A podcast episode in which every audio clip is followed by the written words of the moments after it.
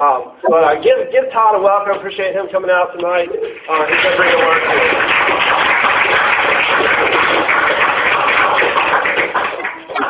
I'm pretty certain if I only had one opportunity to um, point people to one passage of Scripture to help them clearly understand the gospel, I'm pretty certain it would be these 18 verses that we're going to look at tonight in Luke chapter 10.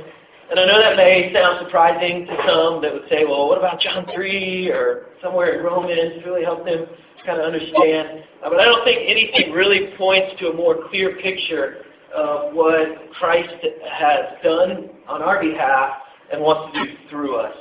Uh, and it, and it, he even uh, sums it up in this encounter uh, and in this exchange that he has uh, with a certain lawyer. And then later, some a story that's probably very familiar to you, and it's called the parable of the Good Samaritan. And so, uh, let me be kind of upfront and tell you that um, if I had it my way, I'd probably divide this. This is going to be a, a whole lot to really unpack um, in just a short amount of time that we have tonight. But I, I want to try to do my best and be um, here to do that. So here we go. Let's look at the text, Luke chapter 10, starting in verse 5. And behold, a lawyer stood up to put him, Jesus, to the test, saying, Teacher, what shall I do to inherit eternal life? And Jesus said to him, What is written in the law? How do you read it? Uh, this is interesting that lawyer, and I'm sorry, we'll stop quite a bit as we move through this, but this is interesting that lawyer stood up, which is definitely a sign of respect that he was honoring Jesus as the teacher or uh, the rabbi, and he asked him a question, and it's intriguing because Jesus typically does this. Um, he responds with a question in return, and now I'm a parent, I've got three boys, and one of the things I hated that my parents did to me when I was growing up is when I asked a question, they would ask me a question back. Any of your parents answer you that way? Yeah, it's great. Uh, the good thing is maybe you'll become a parent one day and you can just pass it along. It's called revenge. It's great. And so, um, you know, when my big boy Brock goes, well, what, do you, what should I do? I, what do you think you should do? You know, that's not what anyone's looking for. And so for Jesus to kind of turn this on a lawyer who's asking him a question about the law and say, well, what do you think about the law? It isn't necessarily a slap in the face per se, um, but he's asking him what he's an expert in. And so listen to what the lawyer answered. It said, he answered, you shall love the Lord um, your God. This is how Jesus responded to him. With all your heart and with all your soul and with all your strength and with all your mind and your neighbor as yourself. And Jesus said to him, you have answered correctly. Do this and you will live. Now, Jesus is speaking of two different types of life here. One of the most obvious is eternal life. This is one that's easily understood uh, by us at this point, understanding what Christ did uh, for us on the cross, but probably not quite as easily understood uh, by this lawyer at this point, since that hadn't taken place yet. Um, and that's kind of the question he was asking. But the other is this life that you will live while you are still here on this earth, while your time uh, remains. And Jesus' response is that there should be sanctification. That's our big theological word of the day. There should be continued growth taking place in your life while you are here on earth. There should be nothing stagnant about entering into a relationship with someone who is life, with someone who is living water. And so he says there should be continual growth or pursuit taking place while you are here on this life. And he says this growth takes place, first of all, in our heart. Uh, heart, as we know it, the center of our emotions. This reflects our passions. This reflects our priorities. This reflects our values. So the love for God, this growth towards God should be, first of all, taking place in our heart. Uh, but then he goes on to say this love should be taking place in our mind. Uh, I would say this is probably most often where the battle is won or lost. Uh, definitely the most difficult as I look at my life. Um, it seems easy to kind of sometimes manage external actions. Uh, becomes very difficult for me to get my arms around my mind and manage my thought life and help my mind continually, um, as we're encouraging Scripture, to think on the Lord, think thoughts of Him. Uh, and so how do we keep our minds focused on Christ, on Jesus, on loving the Lord our God in this world of mind-numbing entertainment? Where we are constantly bombarded with noise and information and entertainment, where we can't sit still for a moment and even be still before Him. How do we gain control of loving God uh, with our mind? Our minds are always engaged. I realize, especially as a student, uh, your mind has to be engaged at least to some degree in order to pass your class. Um, or it's either distracted if it's not engaged. But we're told to love the Lord here uh, with all of our minds. So there has to be at some point uh, where we're exercising our mind to godliness, where we're exercising our mind to the things of God. There's got to be a point in my life where I turn the TV off, where heaven forbid I actually shut down Facebook for just a little bit, you know, and it's okay if I'm not available all the time. There's got to be space where I can focus and engage my mind to follow my heart, my passions, my values, but to engage in the things uh, of God. And I would say this has to go well beyond uh, a simple five-minute devotion in the morning uh, this idea, which we don't even really find of devotions or, or quiet time, so to speak, when we're encouraged to be constantly in prayer, where we're encouraged to constantly give our minds to the things of God, but somehow we do feel pretty good about checking that box off, like, oh yeah, well, I, I did that. I engaged for five minutes this morning uh, with my mind, with Scripture, in prayer. Uh, there's got to be a growth towards your biblical and theological understanding. And I would say the best way to do this is to learn to fall in love through your mind with the Scriptures. It's great to come here. I love to speak. I love to preach. I love to encourage other people in the Word. I know Dave does as well, but that can't be the extent of your understanding. That can't be the extent of how we grow. We have an eight-month-old uh, at home, and he's just learning to self-feed, which is really funny. Um, he's figured out how to get almost everything to his mouth. Um, and at this point, he eats literally everything. In fact, my other boys are like pawning stuff up on, off on him that they don't want to eat because whatever he can pick up, he puts in his mouth. That's a big change, okay? Because it used to be me, you know, doing a little air, open up, please, you know, don't spit this back on me as I'm shoving stuff in there. But now he's mobile and can move and grab and shove things. That should be a natural progression. It would be very odd if he was a college student and I was still showing up to feed him, right? Okay? But yet, when we look at our lives spiritually, that's us. That's us. We sit and we wait, please. And I'm all about sermons and podcasts and ways to engage, reading books, but you've got to fall in love with His Word. And you've got to spend time uh, understanding it. Uh, to obey Jesus means we can't be a Christian uh, for 10 years and still be a baby in our understanding of the Word.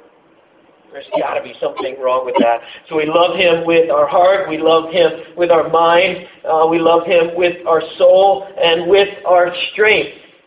To love the Lord with our strength, what does that mean? There's a great picture of intensity here, of actually of pressing into the things uh, of God. Being a Christian isn't a label.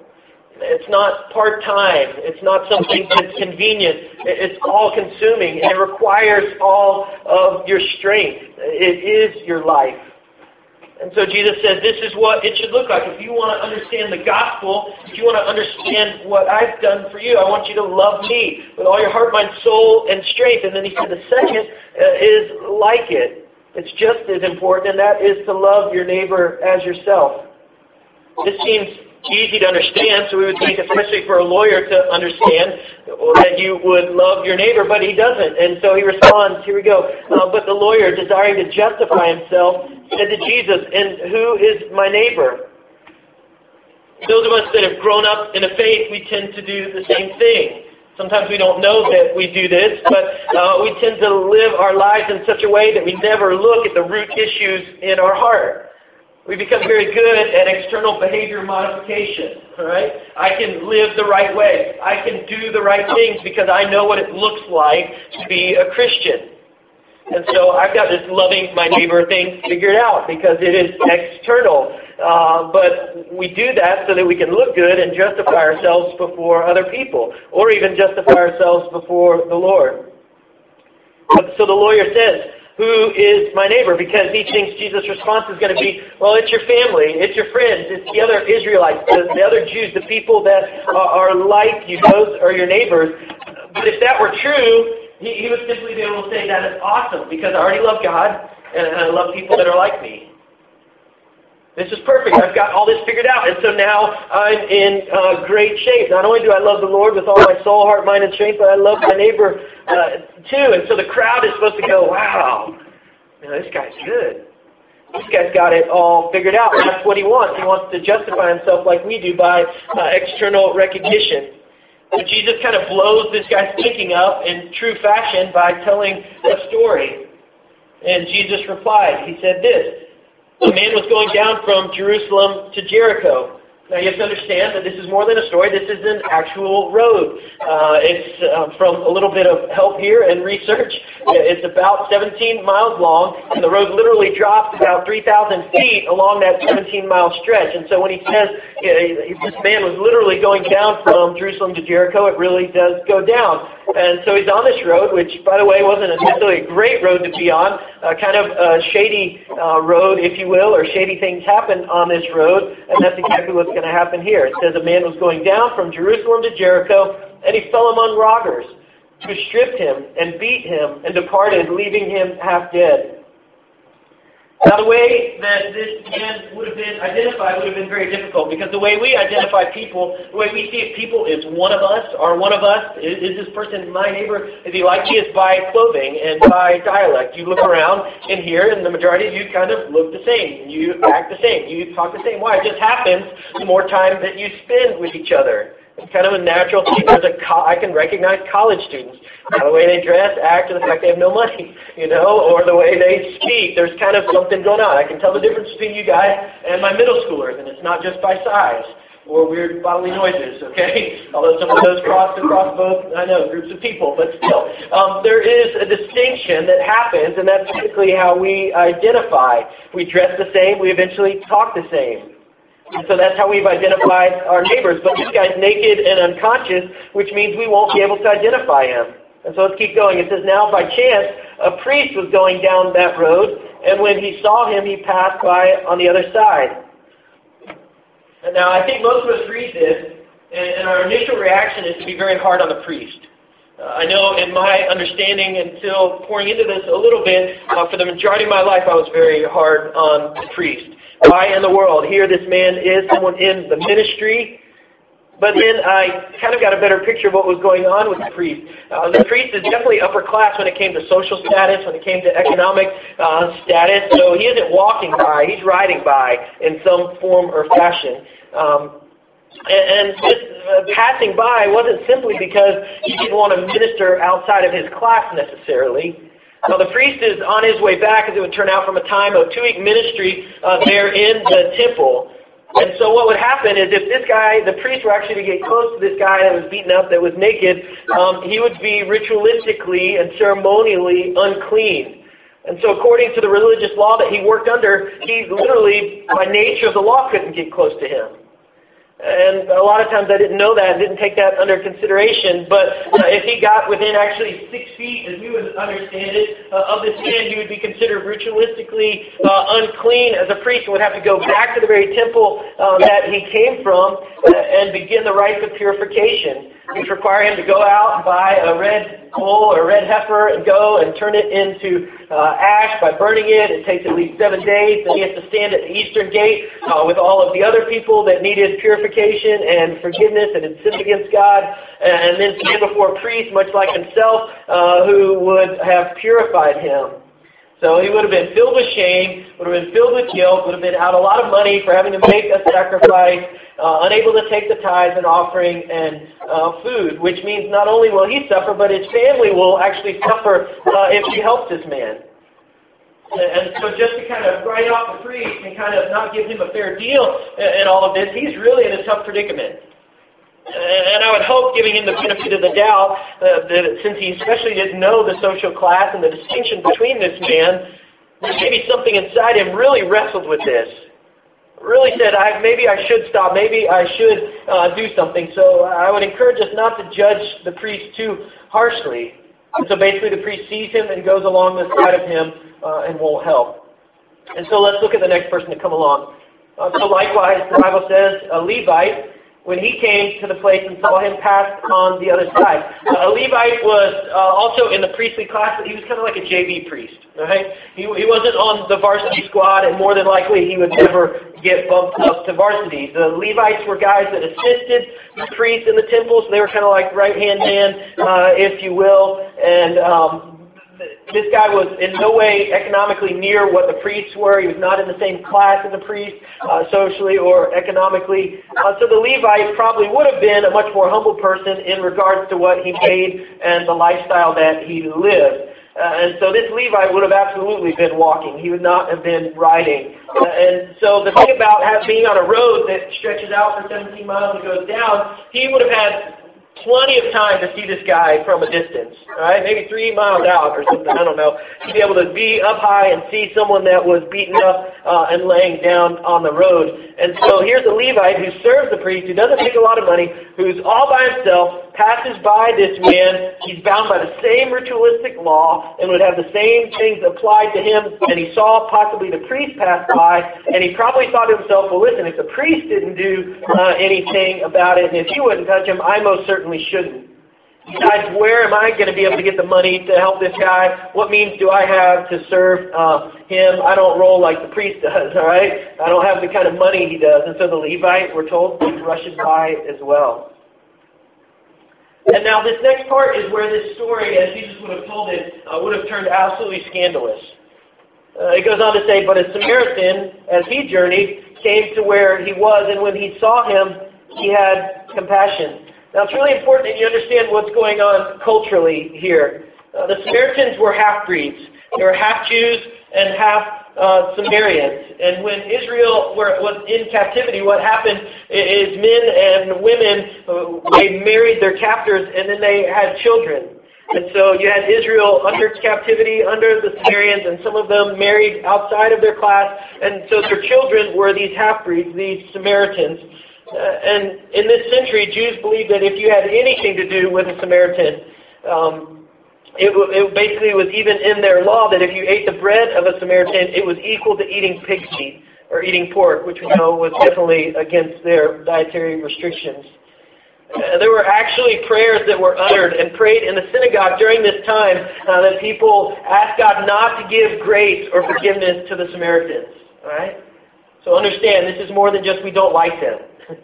this is a lot bigger than this. This is a pretty strong level of hatred. And so you can see there's not a lot of love between these two uh, ethnic groups. Now the Samaritan, he's not a Gentile. He, he would likewise, because he was half Jewish, be still bound to the ritualistic laws that the priest and the Levite were bound to, that all the Jews were bound to. But yet the Samaritan is moved with compassion. It says in Scripture, he went to him and bound up his wounds, pouring on oil and wine. And then he sent on his own animal and brought him to an inn and took care of him. And the next day took out two denarii and gave them to the innkeeper, saying, Take care of him, and whatever you spend, I will repay you when I come back. Now, what you need to understand is that the Samaritan put himself at great risk here uh, by helping, because if things would have taken place um, during this time, uh, if someone was beat up, if someone were injured, uh, if you moved in, you became like a companion to them. You became a compatriot to them. And so you became kind of a part of their party. And, and so if these people, the robbers, were still out there or whatever, you became an easy target as well because you were now in uh, that circle. I know that doesn't make sense to us, but he could have been attacked by uh, association. But he doesn't hide from this risk. It says that he goes and he steps in, he helps him, he puts him on his animal, he takes him to the inn, checks him in, lets his face be seen, stays the night, takes care of his wounds, and he says, listen, if this guy wakes up the next day, he says this to the innkeeper, and he can't pay uh, for his bill, let me go ahead and give you more uh, money. If I'm not back in time, don't have him arrested. I'll be back. I promise I'm good for it. Here's some money, and I'll pay you whatever else I need when I get back. And so now look at what Jesus is going to do here. He says, which of these three do you think proved to be a neighbor to the man who fell among the robbers? And then the lawyer responded, the one who showed him mercy. And Jesus said to him, you go and do likewise. And so what's intriguing to me is it's not just that we learn from this story, it's not just that we have a picture of the gospel from this story and how we are to live, but it's, it's actually that we are commanded to live out the gospel in this way from this story. Uh, it's not even a suggestion. The command is love the Lord your God with all your heart, soul, mind, and strength. That means there should be a seriousness about our walk with Christ. Jesus isn't a hobby. Christianity isn't a hobby. It's not, okay, uh, I'll just do this when it's convenient for me, or I'll live this way. Listen, Jesus is a pursuit, and he is a continual pursuit. And then we're commanded to love our neighbor as ourselves. In other passages in the gospel, it says uh, this, this commandment here to love God and to love others sums up everything in the Old Testament law and prophets. Basically, if you want a nutshell of God's story uh, from the beginning of creation, it's love Him and love other people. And that's why I think this is an amazing picture uh, of the gospel. And so he says to love others as yourself. Well, who are our neighbors if we're going to ask the same question? Let's say anyone in need of compassion, anyone in need of mercy, regardless of ethnic background, regardless of socioeconomic status, anyone that is in need of compassion and mercy. And we're commanded, not suggested, commanded by Jesus himself that you are to go and to do likewise. There's a lot of weight in this story. And I know that this concept may sound simple to you, especially if you've grown uh, up in your faith and you've heard this story before. You know this commandment to love God and to love others. But listen, I promise you, living this out is incredibly difficult. When not just when it's convenient, living this out daily because you see what happened here? A priest had legitimate reasons not for engaging someone who deserved compassion and mercy. If he did, he was going to be affected by that. He was going to be looked at a certain way. If he touched him, there could be trouble for his family, uh, or there could be loss of status for himself, or even for his countrymen. The Levite's going, well, I don't have enough money to help, and the priest didn't do it, so uh, I probably shouldn't do it. Those seem like legitimate reasons not to do this, and, and I guarantee you we could come up likewise with some reasons. I don't know if you guys have worked through the earlier um, passage in Luke chapter 9, uh, starting in verse 57, where um, some of Jesus' followers, not his disciples, but Jesus traveled with lots of followers, said, well, you know, we want to serve you. We want to be your disciple. We want to go with you. And then they start rattling off excuses. And Jesus goes, listen, and the excuses sound great to us. Hey, let me go bury my dead father. Or, hey, let me go say goodbye to my family. Uh, let me go take care of some things first. And Jesus goes, don't bother. You know, you fit. And you're like, what? How's that even possible? Well, how, how then can we even do this? How, who, who in the world could possibly uh, serve him in this way? Who, who could be the good Samaritan here? But he says, love me with all your heart, mind, and soul. Love your neighbor as yourself. Now what I would challenge you to do tonight, we, we all lean one direction or the other. Because I think there's kind of two sides here. Uh, on one side, uh, we kind of can lean too far, almost at the expense of the other. So if you're in here and you're kind of a more heady, kind of theological uh, type, that you tend to drive by someone who's homeless and go, you know what, we really ought to do something uh, about that, but you never do anything. Right? You, you, you have knowledge and, and you love doctrine and, and you love the Word of God, but, but we go to, to the extreme where we do it at the expense of action. Uh, or uh, the other side tends to kind of talk uh, about um, all of the truths that are in Scripture. But then the other side can be so mobilized to action uh, that there's this continual desire to live this out, but there's no kind of foundational pinings, if you will, or a theological truth that undergirds it. Like, you know, the, the whole, what would Jesus do? We have to have a bracelet to figure this out, and we're just going to go live this way and live communally and try to, and I'm not saying that's wrong, but anywhere in Scripture you've got to be careful of extremes. Because there's always tension by living in the balance. And so sometimes you can go to this side uh, and, they, and you would talk to this side about the ultimatums that Christ lays out. They would say, well, that's just cold. No, that's harsh. That's kind of dead doctrine, uh, if you will. Uh, but Jesus says, how do you inherit eternal life? Well, it's both. It's by living in the tension of the gospel. And so we have to come to a point where we acknowledge our failures here. Uh, because I think the worst thing that could possibly happen for you and for me is to go and engage with something like this in Scripture and just go, yeah, man, that's good. That's great, man. Those are good words. And just walk out and go go on with life. Or file that away for the to-do later list, you know? So we have to wrestle with our all of our failures here at trying to live uh, out the Gospels. We've got to confess those and I look at my own heart. To some degree, I can kind of lean uh, this way to the theological side. I love to get in the Word and read the Word and try to really understand what's going on there. And I can almost do that to the expense of forgetting that ministry is people. to just, oh man, if I can just get in and study and read and pour over this, and that's great, but not at the expense of remembering. Uh, I don't err that way too often, but I can be that way. Uh, I tend to err on the other side of continual service and pouring out. I think that's kind of how God uh, has wired me and gifted me, and I love to serve, but I can almost do that at the expense of, well, wait, there's got to be foundations to why we do this. Uh, it isn't just being a humanitarian.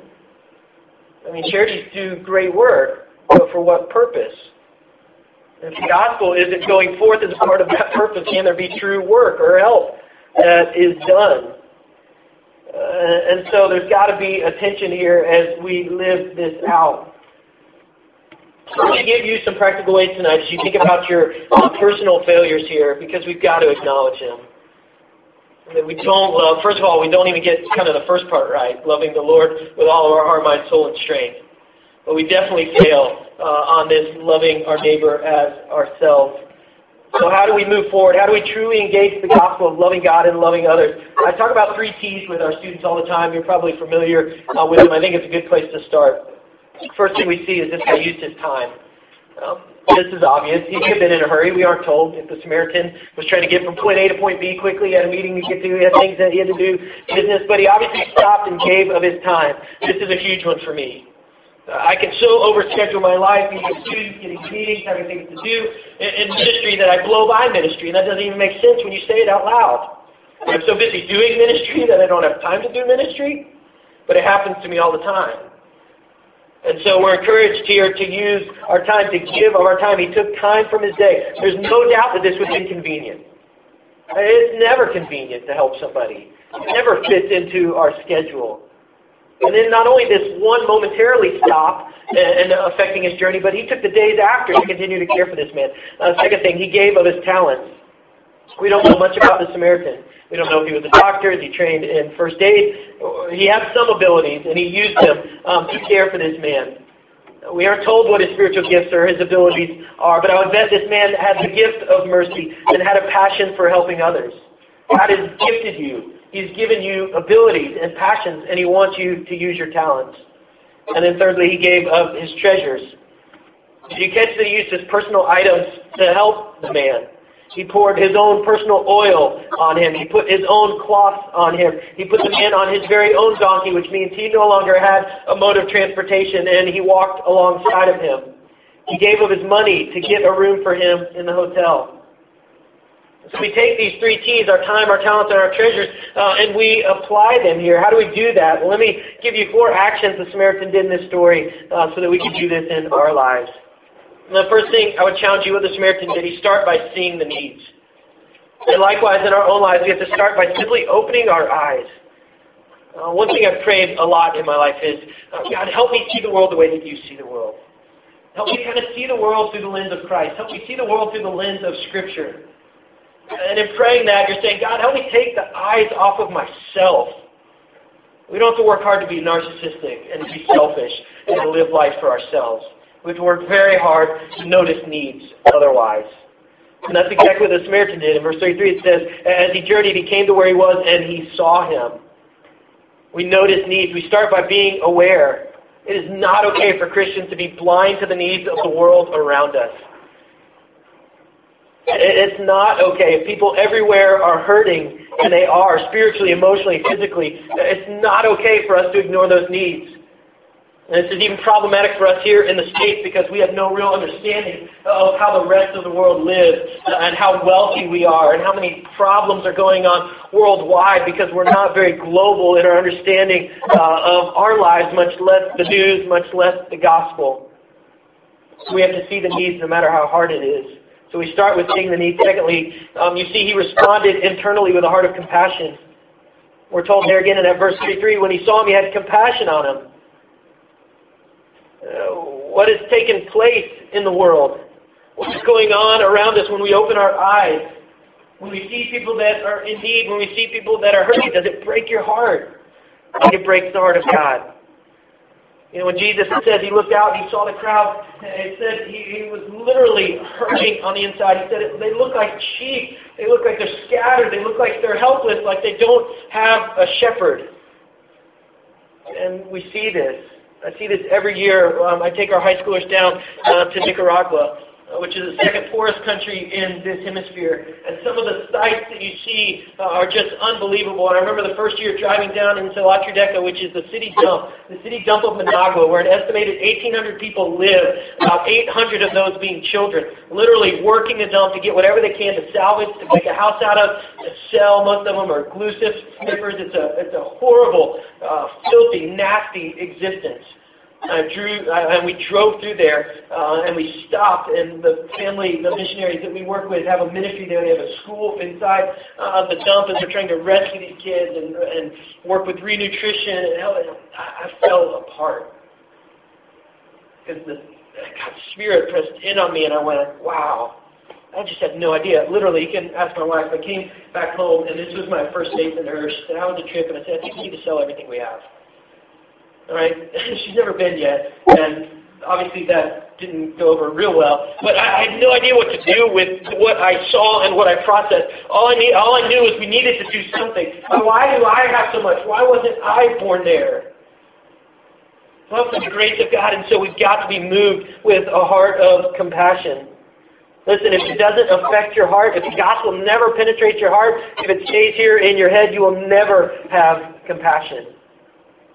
And listen, if you're sitting here as a follower of Christ and, and you're going, you know, I don't, my heart doesn't break, then you need to spiritually examine where your heart is and who you belong to. Because there's just no way as the gospel begins to unfold in our lives. Third thing, uh, this Samaritan, he responds externally with a practical effort to help. So not only did he see, it moved to his heart, then it moved to outward action. This is where a lot of us get stuck. You know, you see it changing channels, or you're made aware of it through a video that someone sends you every you know, 100 million causes that appear on Facebook that someone wants you to join. Uh, we can see it, we can be aware, it can even touch our hearts momentarily, but this is where the rubber meets the road.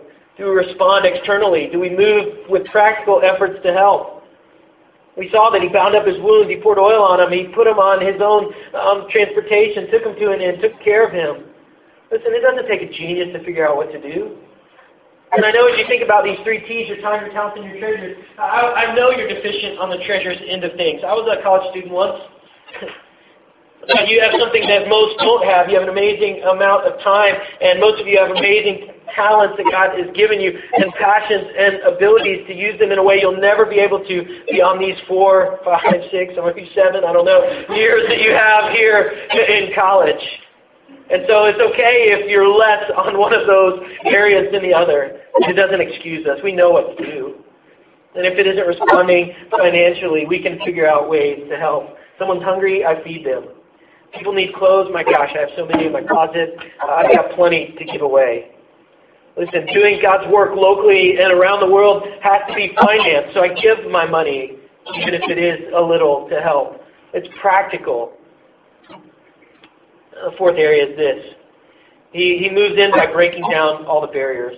So not only does he see it, not only does it affect him compassionately on the inside, not only does he move externally with practical ways, uh, but he does so at a great risk. It's never easy. It's never uh, necessarily fits our schedule. The person in distress, we talked about this, was actually an enemy by race, by nationality, by religion. A half-breed Jew stops to help the Jew who actually hates him. And I think the same must absolutely characterize our lives as followers of Christ. We've got to break down the barriers to help the hurting. Serve a different race, serve a different gender, care for an atheist, love an enemy, touch someone who is dirty, befriend the lonely or the outcast. And I know there's plenty right here on campus. You don't have to go very far. John Piper says it this way An eye for distress a heart of pity, an effort to help in spite of enmity, in spite of hate, in spite of barriers. That's true mercy. And that's what we're called to. Can we pray together? And just as we pray, let me just give you a few moments before the Lord. As His Spirit has moved into your heart and invaded your space tonight, maybe press some things on your mind to think about and just spend some time in community and communication with Him.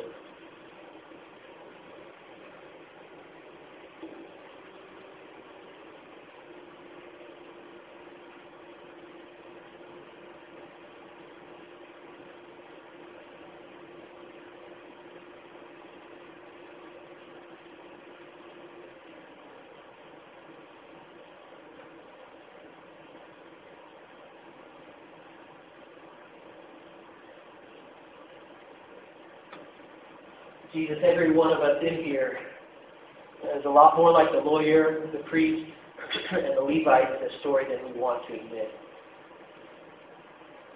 We all have such amazing areas of deficiency when it comes to the gospel, to loving you and to loving others. And it is so simple, and praise God you made it simple. It is so hard to live this out. And there isn't an ounce of strength in and of ourselves that we could even muster to do this. It will be only by the power of the Holy Spirit in our lives and only by your amazing grace that we're even able to put one foot in front of the other when it comes to growing in our sanctification, our love for you through our heart, mind, soul, and strength, and when it comes to loving neighbors, loving people as much as we love ourselves. I pray tonight, God, that it is very freeing for all of us to simply sit here and go, we can't do this. But in the same breath, we want to say, but we can't do this. We can't do this in and of our own strength, but we can do this and are commanded to do this by the power of the Holy Spirit. So, God, I pray for all of us in here tonight that our head wouldn't hit our pillows tonight, that we wouldn't rest easy until we have wrestled through this text, until we have wrestled with the gospel and its implications for how we live our lives, not every day, every moment of every day. How we use our time, our talents, and our treasures for the kingdom. I thank you for the amazing opportunities you've given these college students, and I pray that they would look at their time and place and space on this earth right now as a divine mission, a ministry appointment, if you will, that you have given them, unlike any other that I don't have anymore, that Dave doesn't have anymore, that they won't have in a few short years. And to look around on this campus and see those that are fallen down on the road. Maybe it's not physically. Maybe it's not even emotionally. Maybe it's spiritually and wandering in darkness. God, give us eyes to see. Give us a heart of compassion. Give us practical, external ways to live this out.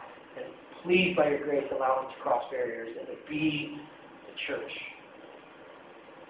Pray these things in your name.